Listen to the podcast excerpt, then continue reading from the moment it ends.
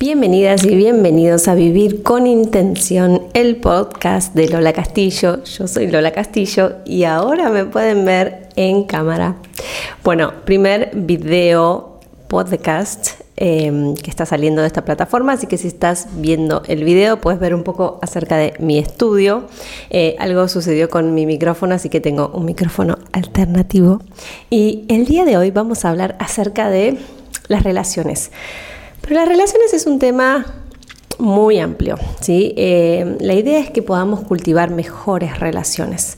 En el capítulo de hoy quiero compartirte algunos tips de saber cuando estás en una relación, em, cómo mejorar las relaciones y sobre todo darte ideas. Siempre les digo en cada clase, curso, taller, viaje o experiencia de que eh, la información siempre está y la presentamos y, la idea es que puedas conectar con tu sabiduría interna y que puedas tomar las decisiones y no está eh, hecho para, para que, decirte qué tienes que hacer, sino para darte ideas, inspirarte y que puedas quizás ahí empezar a indagar un poco más en el tema de las relaciones. Para entrar en una relación se necesitan dos personas y, o tres, dependiendo qué relación, pero quiero hablar acerca de las dos formas, primero, de entrar en una relación. Y me gustaría, si quizás estás tomando notas, que empieces a tomar notas acerca de, esta mm, primer parte, porque tiene mucho que ver con cómo nos relacionamos. ¿sí? Podemos entrar en una relación desde el amor o podemos entrar en una relación desde la carencia. ¿Qué significa esto, entrar desde el amor y desde la carencia?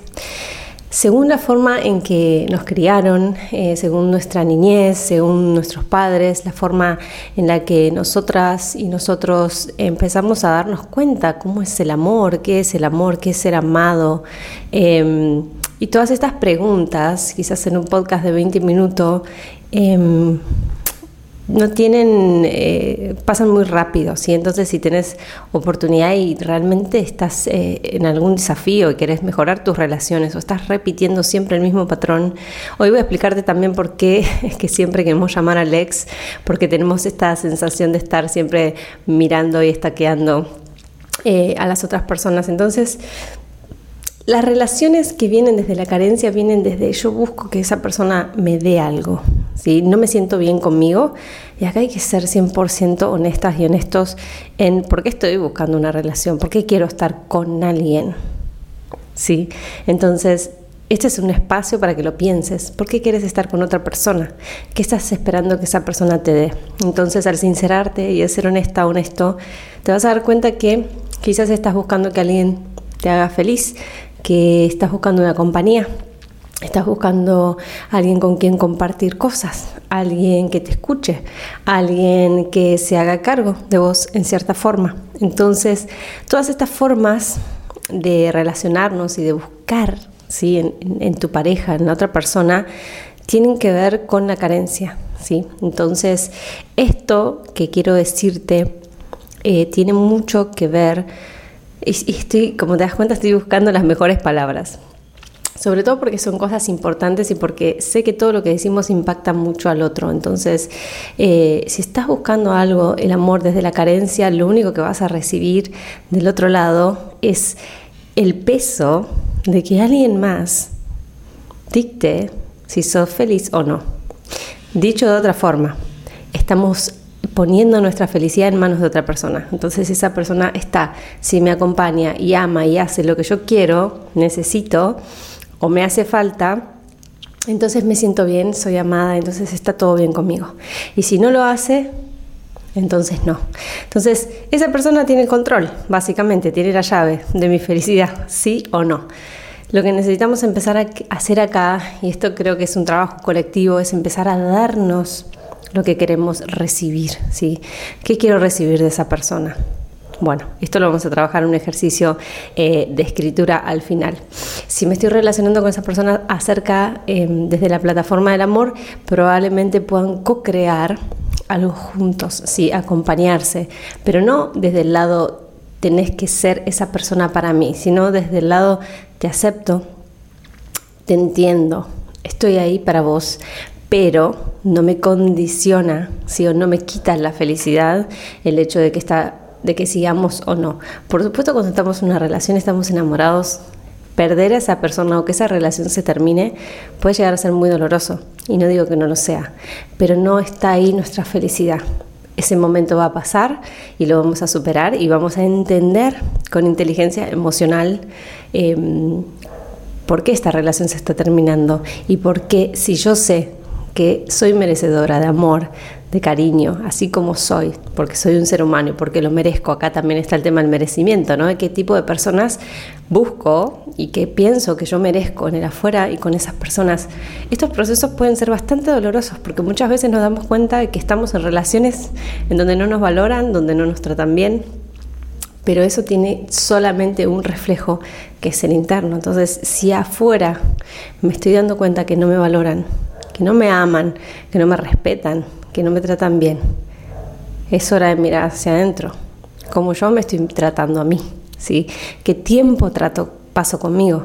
Esto es súper importante y quiero que tomes una inhalación profunda y lo asimiles un poco, ¿sí? Porque son palabras que quizás salen rápido, pero es importante tenerlas en cuenta. Em, esto de por qué le escribimos a Alex es una pregunta que salió mucho en redes sociales cuando les hice el, cuadrito para poder hablar un poco acerca de las relaciones. Em, el tema de las relaciones y el tema de los patrones y de las creencias.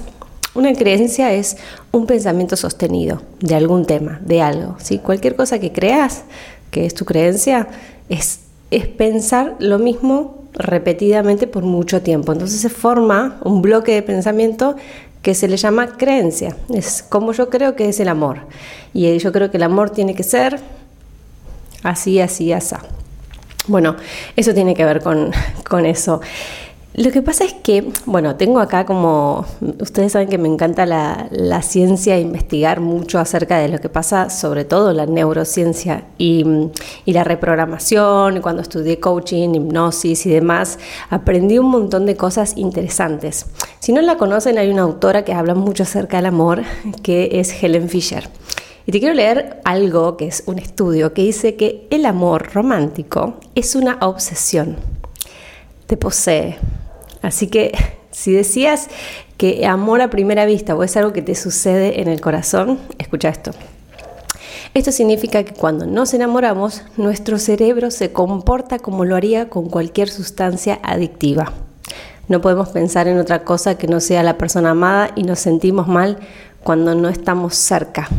Es por eso que nuestro cerebro, cuando nos separamos de esa persona, ya se hizo adicta. Entonces, si es lo mismo que una droga, ¿sí? sentirla, es por eso que estamos como buscando, ¿no? Esa, tener el llamado, el mirar, el buscar, ¿sí? porque está buscando esta, esto que es la oxitocina, ¿sí? que es lo que elimina el miedo y la ansiedad.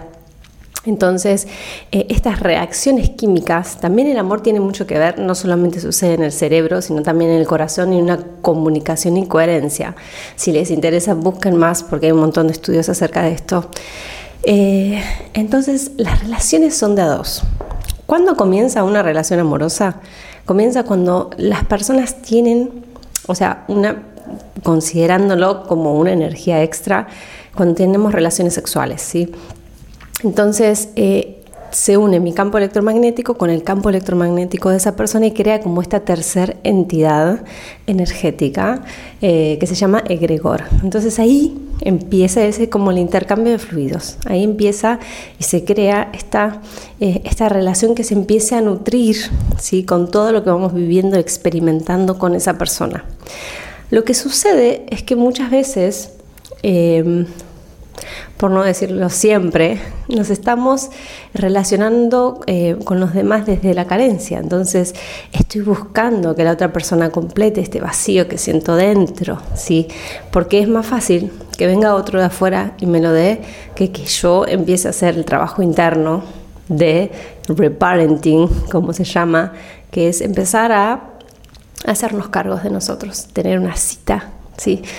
con, vos, eh, escuchar lo que te pasa, darte lo que necesitas, cuidarte, ¿sí? en el sentido de cómo te nutrís, cómo nutrís tu cuerpo, cómo nutrís tu corazón, cómo nutrís tu mente, qué cosas mirás, con qué personas te rodeas.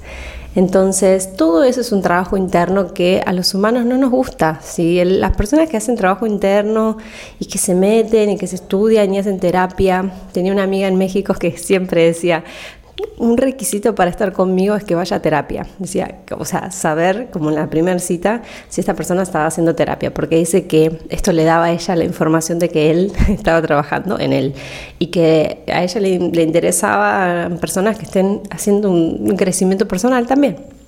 Y bueno, me parece válido. Cada uno... Eh, es libre de relacionarse como quiera. Lo que me parece que está interesante que charlemos, y por eso les muestro un poco de todo esto, em, es que es re importante el analizar qué está pasando en mi relación, qué me está mostrando y qué me hace sentir. Nuestras emociones son nuestro GPS. ¿sí? El GPS es la hoja es como el mapa de ruta, hacia dónde estoy yendo.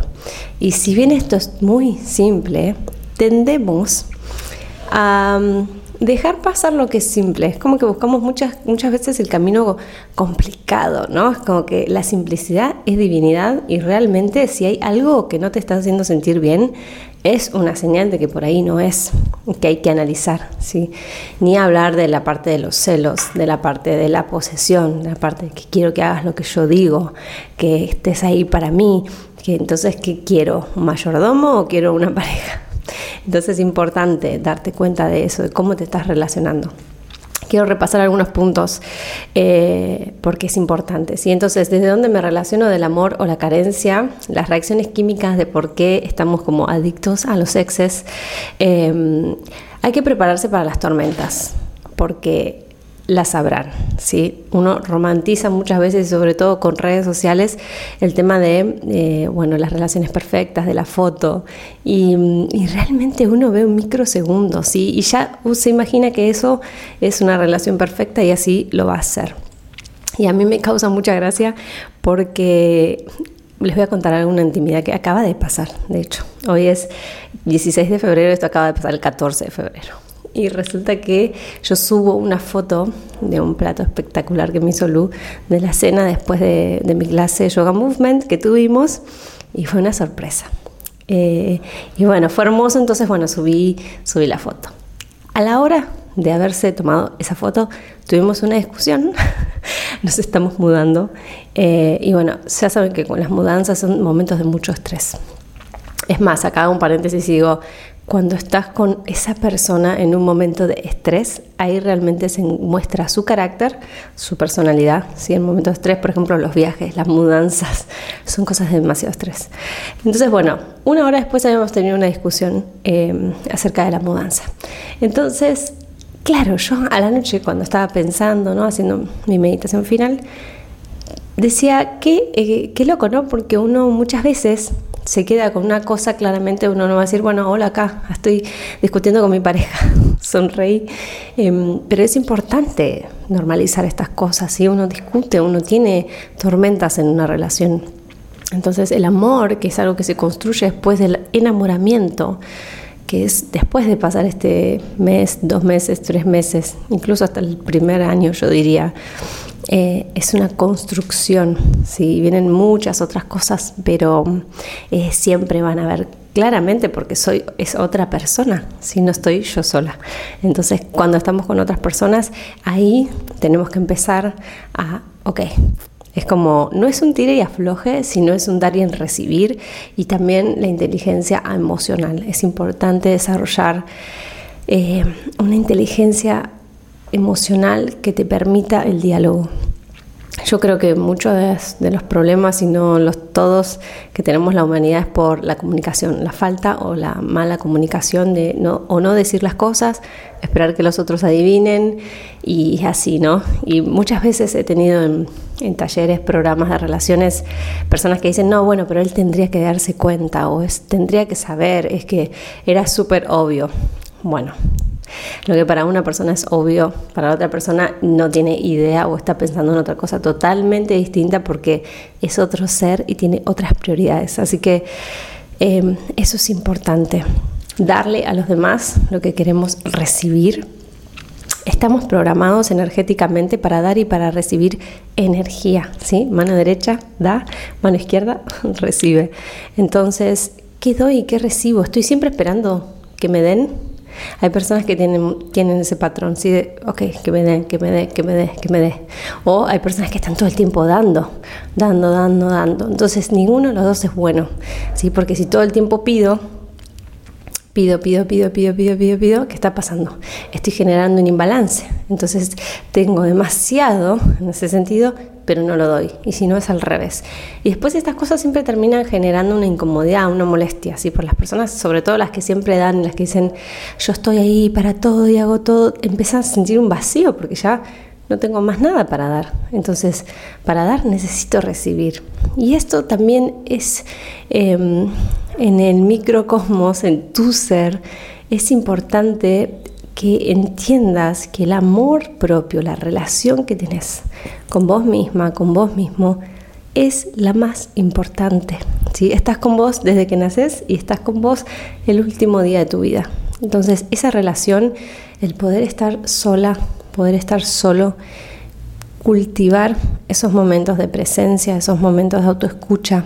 Yo lo siento mucho en la meditación.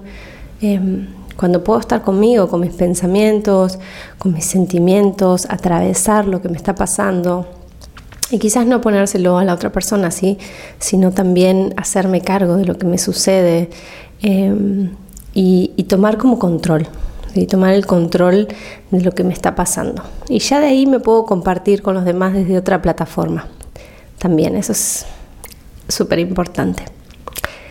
Cosas a tener en cuenta si estás empezando una nueva relación, que acá tengo en varias de las preguntas.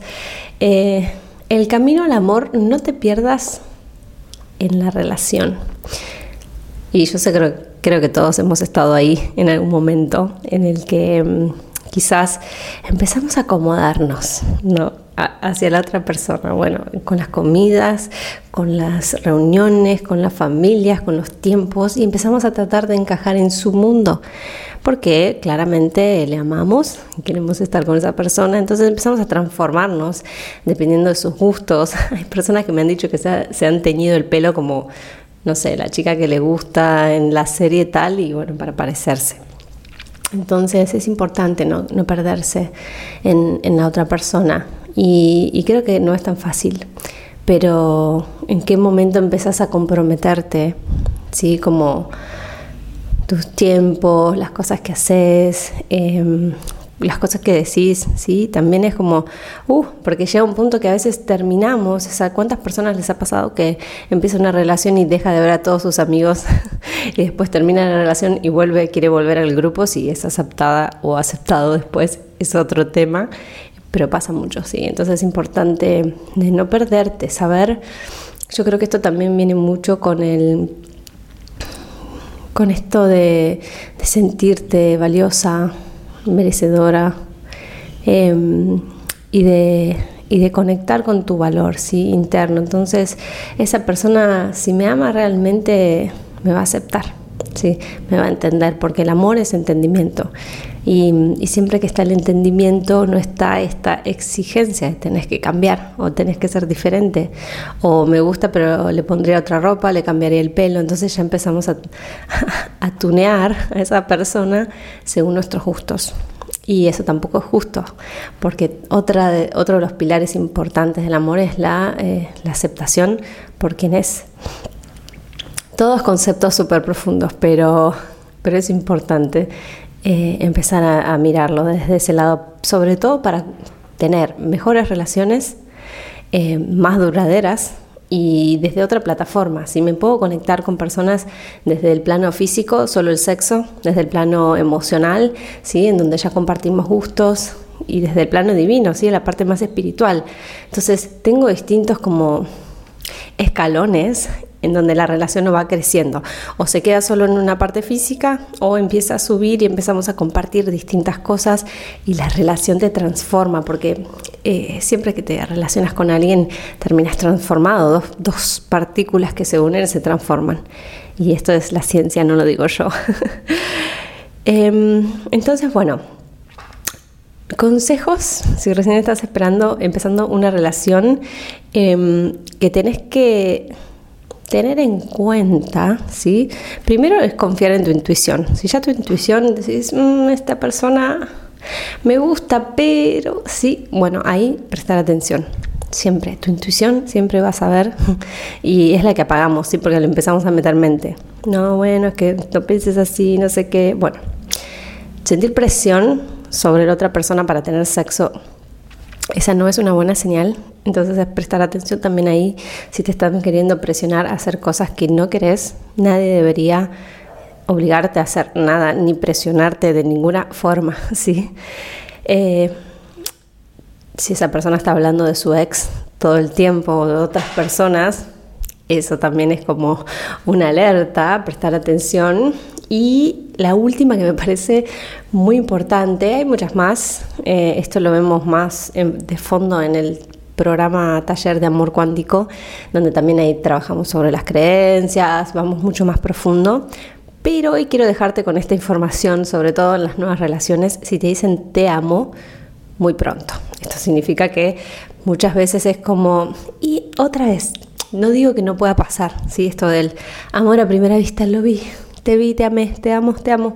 Sé que ahora acá el te amo es muy fácil, pero cuidado con eso también, si es, no es... Em, en, todos los casos lo más rápido que uno tiende a decir, ¿sí? Entonces confiar en tus instintos, cuidado con el te amo muy rápido y muy pronto, ¿sí? Porque muchas veces em, es una forma de manipulación, ¿sí? Eh, y yo creo que siempre hay que creer en el amor, siempre hay que confiar, siempre hay que abrir el corazón. De hecho, el amor lo disfruta el que lo da, ¿sí? el que lo siente. Eh, hay una, una, pregunta, tendría que habérselas hecho al revés, acerca de quién, quién es el que más gana cuando en una relación, el que ama o el que es amado. Y bueno, siempre es el que ama, porque es el amor se siente, ¿sí? cuando uno siente el amor lo da, es distinto que cuando recibimos desde otra persona, pero bueno, no puedo sentir el amor porque lo estoy recibiendo, pero no lo estoy sintiendo, ¿sí? O sea, eh, entonces siempre si el amor es la herramienta más poderosa que tenemos, eh, no, ¿por qué no la usamos más? Eh, esta es una pregunta recurrente. Eh, ¿Por qué nos cuesta tanto amar o abrir el corazón? Y eso es primeramente porque venimos con, con toda una energía colectiva, si no somos solo individuos, sino que todo está conectado, entonces estamos conectados con todas las almas y con todo lo que pasó, entonces y con todos los traumas, ¿sí? de la humanidad.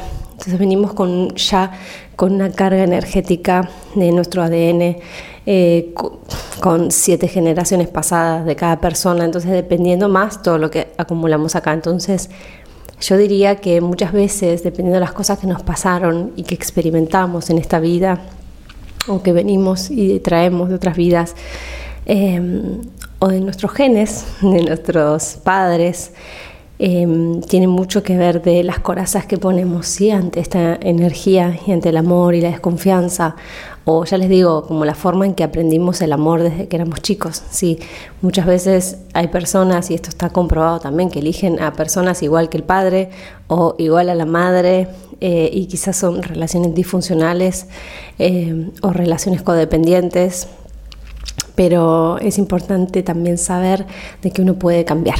¿sí? El cambio es, es una opción, eh, es una elección y, todo el tiempo uno puede cambiar. Lo que pasa es que hay que empezar a reprogramar. Esto es como una computadora. Em, necesitamos em, entender que tenemos este poder. Voy a tomar un poquito de agua. Entonces, la reprogramación es súper importante, saber que podemos y que contamos con la neurociencia, que ahora ya nos dice que podemos reprogramar, que ya está eh, probado científicamente, nuestros pensamientos, elegir nuevos patrones, nuevas creencias y así empezar a cambiar también las, las cosas externas. Muy bien, para cerrar este episodio de hoy de las relaciones, cómo tener relaciones más saludables, Vamos a, te voy a dejar unos ejercicios de escritura. El primero es, si estás o no en una relación, no importa, puedes hacerlo, no pasa nada. Escribir cuáles son las cualidades que te gustarían en una pareja. Todo, todo lo que te gustaría. Y me acuerdo que una vez eh, en un taller que di en México de relaciones, había una persona que escribió, ¿no? Tuvo una lista de cosas que quería del hombre ideal, de su pareja que quería recibir y había puesto que sea, que, que se ocupe de su cuerpo, que coma bien, que le guste leer, que sea simpático, que sea positivo, trabajador, em, bueno, ¿no? Todas las cariñoso, que escuche. Entonces, cuando terminó el ejercicio, lo di vuelta y es la segunda parte que es lo que te quiero proponer, es ver si vos te pareces a esa persona. Porque uno puede atraer, ¿sí? Acá ley de atracción, em, lo que es ¿sí? Nosotros no atraemos lo que queremos, sino lo que somos. Siempre va a ser ese reflejo. Lo voy a repetir. No atraemos lo que queremos, atraemos lo que somos. Entonces yo necesito convertirme en esa persona. Quizás te puedes hacer esta pregunta. ¿Vos saldrías con vos? ¿Te enamorarías de alguien como vos? Entonces, bueno, para reflexionar, para sentirlo. Y, ya, ya les digo, eh, siempre podemos tomar una ruta distinta. ¿sí? Hoy puede ser ese día que digas, bueno, quiero empezar a cambiar esto, quiero empezar a modificarlo, quiero empezar a sentirme mejor, quiero ver en el afuera mejores relaciones y muchas veces porque tenemos preconceptos eh, nos cuesta, ¿sí? Porque decimos, no, todas estas personas, o no, qué difícil encontrar amistad, o no, es como todas esas son creencias. Todo lo que pensás es una creencia. Es una creencia.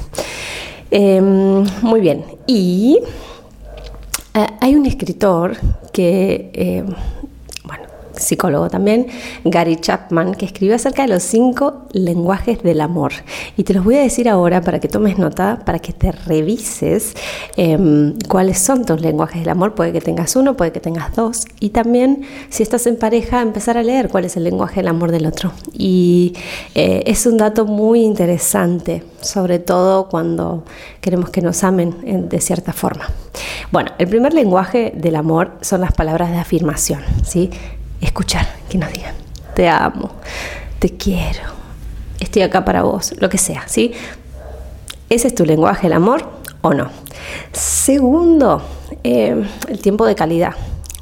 Pasar tiempo de calidad em, no significa estar juntos, ¿sí? Esto es a veces una diferencia, estar en el mismo cuarto haciendo lo mismo, compartiendo el espacio o mirando la tele o haciendo algo, no es, no es tanto de calidad, sino como una caminata y una charla mirándote a los ojos, mirarte a los ojos con tu pareja es algo súper profundo y de mucha conexión. Hay muchas parejas que reportan que después del año no se miran tanto a los ojos y no se besan. Es importante el beso, el contacto físico, que esto me lleva al tercer lenguaje del amor, que tiene que ver con em, el contacto físico, los besos, los abrazos, las relaciones, tener relaciones sexuales, por supuesto. Entonces, para muchas personas eso significa sentirse amada o amado. ¿sí? El besarse, el tocarse. Quizás no que le digan, quizás eh, no que pasen tiempo de calidad, pero el contacto físico. ¿sí? Eh, el siguiente son los actos de servicio, hacer cosas por la otra persona, sí que quizás no son las mejores o lo que elegirías hacer, pero es como estar al servicio de esa persona. Entonces, ¿cuáles son los actos de servicio ¿Qué haces por esa persona, no sé, eh, ayudarle y lavar los platos ese día, por así decirlo, eh, o ayudarle con alguna tarea que tenga que hacer, sí, hacer cosas por esa persona, que, sientas, que sienta tu amor de esa forma. Quizás ese es tu lenguaje del amor o el de otra persona. Eh, y por último, los regalos. Hay personas que les parece regalar, es como, hoy no sé, me hizo un regalo y para otros es como, significa todo, ¿sí? Es como, esa persona pensó en mí, fue y me compró tal cosa, o no, como que hay distintos distintas personas. Yo cuando leía esto me parecía como, oh, los regalos, ¿a quién le puede importar? Pero bueno, claramente no es mi, no es mi lenguaje del amor. Igual sí me gusta que me regalen cosas, pero, eh, pero bueno, es como cada persona siente el amor de distintas formas y, bueno, quiero dejártelo como para ejercicio para que te fijes cuál es tu lenguaje del amor. Deseo que mm, tus relaciones puedan ser cada día más profundas, más significativas, más auténticas, más reales, más amorosas, sobre todo en los temas que repasamos, ¿no? Como que siento que muchas veces cuando entramos en relaciones tenemos como esta este filtro, ¿no? Eh, y no abrimos nuestro corazón o no nos mostramos como somos, nos cuesta ser auténticos, pero detrás de todo eso está el miedo, el miedo a no ser aceptados, el miedo a ser... Em, hacer demasiado, ¿sí? Hay personas que son muy apasionadas y muy y dicen, no, bueno, tengo que estar más tranquila porque si no se va a asustar. Eh, y hay que ser, ser como sos esa persona, si te va a amar, te va a amar como sos y tarde o temprano se va a dar cuenta porque uno no puede sostener algo por mucho tiempo. Entonces, em, ser auténticos, eh, la persona correcta que te va a amar, que es para vos, está ahí esperándote. Em, se pueden construir relaciones eh, amorosas, y cualquier tipo de relación desde otra plataforma. Em, yo tengo una regla, por ejemplo, con mi pareja que no nos decimos malas palabras y me parece una, una gran, gran eh, regla el tema de las palabras. Las palabras tienen mucho peso y por más que sean tonterías, eh, creo que ha afectado mucho eh, esto de, de hablarnos bien de al menos no insultarnos, ¿no? Claramente ya les contaba, hay altos y bajos, hay discusiones, temas normales de pareja. Eh, finalmente se hace lo que yo digo y ya está. Em, pero es importante también la forma en las palabras que elegimos cuando nos comunicamos con nuestras parejas, ¿sí? con todo el mundo en general. Así que acá me despido, nos vemos el próximo episodio. Qué extraño estar acá frente a la cámara, pero bueno, acá está mi velita para los que están viendo em, en video y nos vemos la semana que viene. Me encantaría saber qué pensás acerca de todo lo que hablamos hoy y si te gustaría sumar algún otro tema, me lo puedes dejar por mis redes sociales, Lola Castillo, arroba Lola Castillo, súper fácil, eh, o mi página web si te querés sumar a practicar, a mover el cuerpo un poco y llevar con Yoga Movement o algún viaje o alguna experiencia, espero verte. Gracias por estar del otro lado y nos vemos en el siguiente episodio de Vivir con Intención.